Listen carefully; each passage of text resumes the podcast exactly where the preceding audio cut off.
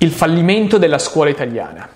Si tratta di, un, di, un'esagerazione, di un mito oppure corrisponde a realtà? In particolare per quanto riguarda uh, le cosiddette competenze STEM, quindi Science, Technology, Engineering and Mathematics, l'Italia è davvero rimasta indietro rispetto agli altri paesi europei e comunque altri paesi nel mondo oppure no?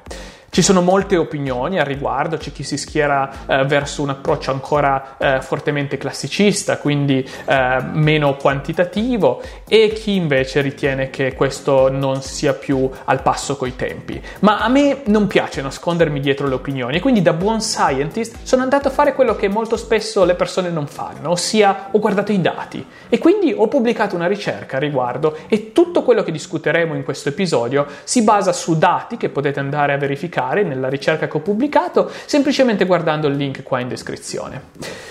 Ah, se ti piacciono ovviamente questi contenuti divulgativi, rimani sintonizzato sul canale, quindi iscriviti e, e abbiamo anche il podcast Data Club. Mi raccomando, non dimenticare di seguirci anche lì. Ma prima di spingermi oltre voglio farvi eh, sentire un estratto di quello che è un video con quasi un milione di visualizzazioni del professor Umberto Galimberti, che per chi non lo sapesse è un noto filosofo e, e anche educatore italiano, che si schiera fortemente contro un approccio più quantitativo, più tecnico, più scientifico del sistema educazione italiano. Ma lasciamo perdere, guardiamo direttamente qual è la sua citazione a riguardo. Allora nella scuola hanno bisogno di introdurre il computer, che tanti ragazzi li sanno maneggiare tranquillamente, non hanno bisogno di andare a scuola per imparare. Le competenze si acquisiscono molto rapidamente, soprattutto le competenze tecniche sono di una semplicità pazzesca. Soprattutto le competenze tecniche sono di una semplicità pazzesca. Sia chiaro, si tratta di un estratto di un pezzettino di, di, video che nel suo complesso era anche molto interessante, anzi vi invito ad andarlo a recuperare, trovate il link in descrizione. Ma il punto che questo atteggiamento quasi contro quelle che sono eh, le, le, tecnologie, quello che è un approccio più ingegneristico, più tecnico, anche più tipico della computer science, dimostra una grande ignoranza eh, rispetto a quello che è il mondo odierno. E soprattutto dimostra non comprendere che la computer science non significa aprire un editor di testo o aprire Excel, ma significa comprendere analiticamente, matematicamente e logicamente eh, delle delle, eh, degli argomenti che spesso non sono trattati o coperti dal sistema educativo italiano e lo vedremo insieme in questi punti che andrò proprio adesso a, a spiegarvi.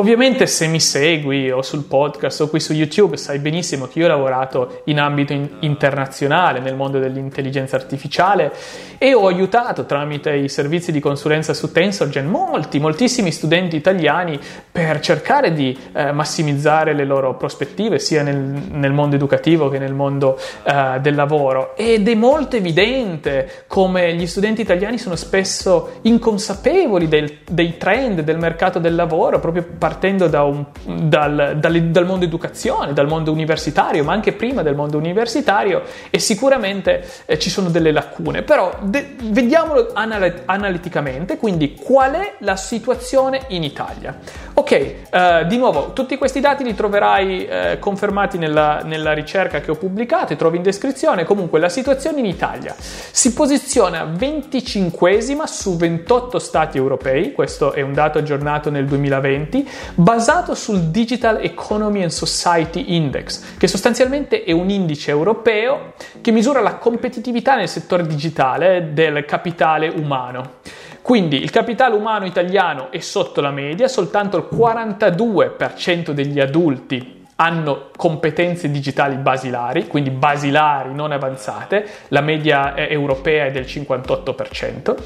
e un misero 22% va, eh, ottiene competenze che sono sopra le, quelle basilari, contro un 33% dell'Unione Europea. Quindi già qui vediamo una grande differenza, proprio dati alla mano. Continuiamo con quella che è la situazione in Italia. Secondo punto, i teenager italiani hanno performances pericolosamente sotto la media quando eh, vengono testati sulla lettura e la comprensione di, di materie scientifiche e tecniche, come dimostrano nero su bianco i dati di, da, dagli esami quali il Program for International Student Assessment, anche detto PISA.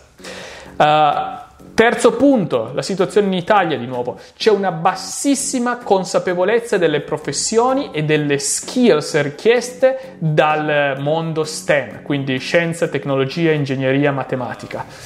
Ok, quindi vi ho riassunto la situazione italiana che i dati ci dimostrano, vediamo invece quali sono le cause che determinano questa situazione. Sì, perché nello studio che abbiamo fatto ci interessa non solo vedere una fotografia della situazione Italia, ma di capire che cos'è che la sta determinando. Quindi, eh, queste sono le cause che abbiamo individuato. Punto primo manca un servizio di orientamento nelle scuole adeguato. E qua stiamo parlando addirittura prima del periodo universitario, ok? Dallo studio che abbiamo fatto risulta che soltanto il 35% dei ragazzi ha accesso a servizi di orientamento personalizzati, nelle scuole ovviamente, contro ad esempio l'80 o il 90% degli studenti di paesi quali Danimarca e Finlandia. Ossia, gli studenti non sanno quali sono le opzioni disponibili e quindi si va per, eh, per forza di inerzia e spesso quando si va per inerzia si, si, sceglie un percorso che è dettato da quello che non so era l'ambiente eh, universitario delle generazioni passate perché non si ha uno sguardo al futuro. Eh, collegato a questo punto abbiamo scoperto che le famiglie fungono come, eh, come orientamento, quindi le, le, famiglie sono il principale driver di scelta eh, per la, eh, diciamo così, la, lo, gli studi universitari degli studenti, ma ovviamente le esperienze delle famiglie sono assolutamente circoscritte al background familiare, quindi eh, in base al tipo di lavoro che i genitori hanno, sono in grado di dare consigli più o meno eh, dettagliati ai figli, ma questo è un limite grandissimo perché eh, una famiglia per definizione non può avere esperienza in tutti i campi. Quindi questa è un'altra delle ragioni per cui molti eh, dei ragazzi eh, che si sono rivolti a, me hanno ottenuto beneficio per capire, ad esempio, nell'industria tech eh, quali sono le skills richieste, soprattutto nel mondo dell'artificial intelligence.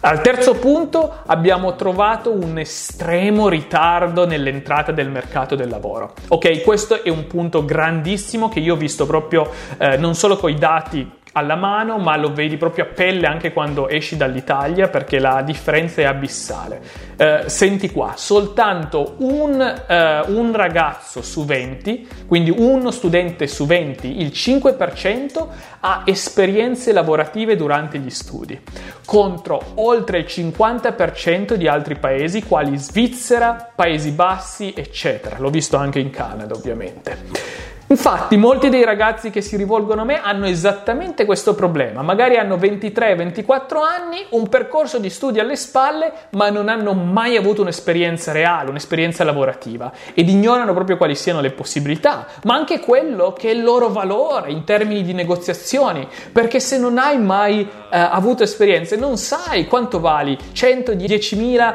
eh, quanto, non, non hai un metro di paragone, questo è un problema grandissimo che vediamo nei giovani e nell'entrata del lavoro. Uh, per non parlare del fenomeno tipicamente italiano del fuori corso, che affligge oltre il 40% degli studenti universitari. Questa è una cosa esclusivamente italiana, eh, non l'ho vista in altri paesi e dimostra che c'è qualcosa nel sistema educativo che eh, non spinge questi ragazzi a, a, dare il meglio di sé, perché non è possibile che il 40% degli studenti italiani uh, sono fuori corso.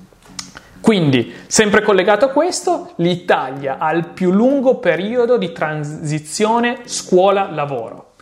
Questo dato fa paura, in media sono richiesti oltre 5 anni per il 50% dei giovani prima di entrare nel mercato del mondo del lavoro, dopo che hanno finito gli studi. Questa è una cosa eh, incredibile e di nuovo dimostra che c'è qualcosa che non va. Io ripeto, l'Italia è un paese ricco, non è, non è vera la, semplicemente la storia eh, che magari economicamente eh, ha fatto peggio di altri paesi, no, l'Italia è un paese ricco, è tra i, i paesi occidentali eh, più ricchi al mondo, quindi non è questo il problema, c'è un problema strutturale nel mondo dell'educazione che poi può collegarsi anche ad altre cose, ma sicuramente il problema strutturale c'è.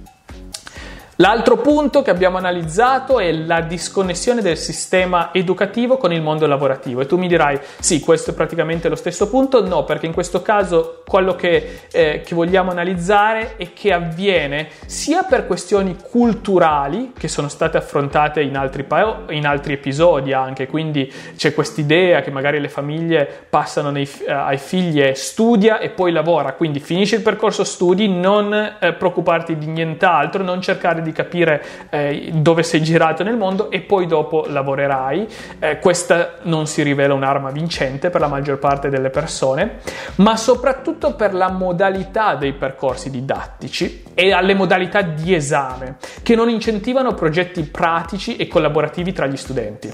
E questa secondo me poi si ricollega anche sul, sul, discorso dei fuori corsi, ossia c'è una sorta di alienazione di quello che è il percorso anche universitario e la modalità di esami non aiuta questi studenti a sentirsi più sia eh, incentivati allo studiare, ma soprattutto studiare con modalità che siano più ehm, eh, effective. Questo è un problema che abbiamo di nuovo rilevato dati alla mano. Uh, infine abbiamo uh, constatato che i metodi educativi tradizionali uh, vengono sempre preferiti dai, dai, docenti italiani e spesso si oppongono all'innovazione, come addirittura abbiamo visto nel video in apertura, è per quello che ho voluto mettervi questa citazione del professore Galimberti, perché questo è un sentimento che è molto condiviso nel, nel mondo ehm, educativo italiano, ossia dobbiamo fare, con, mantenere mantenere le nostre radici, che sono quelle nei classici, nella letteratura, che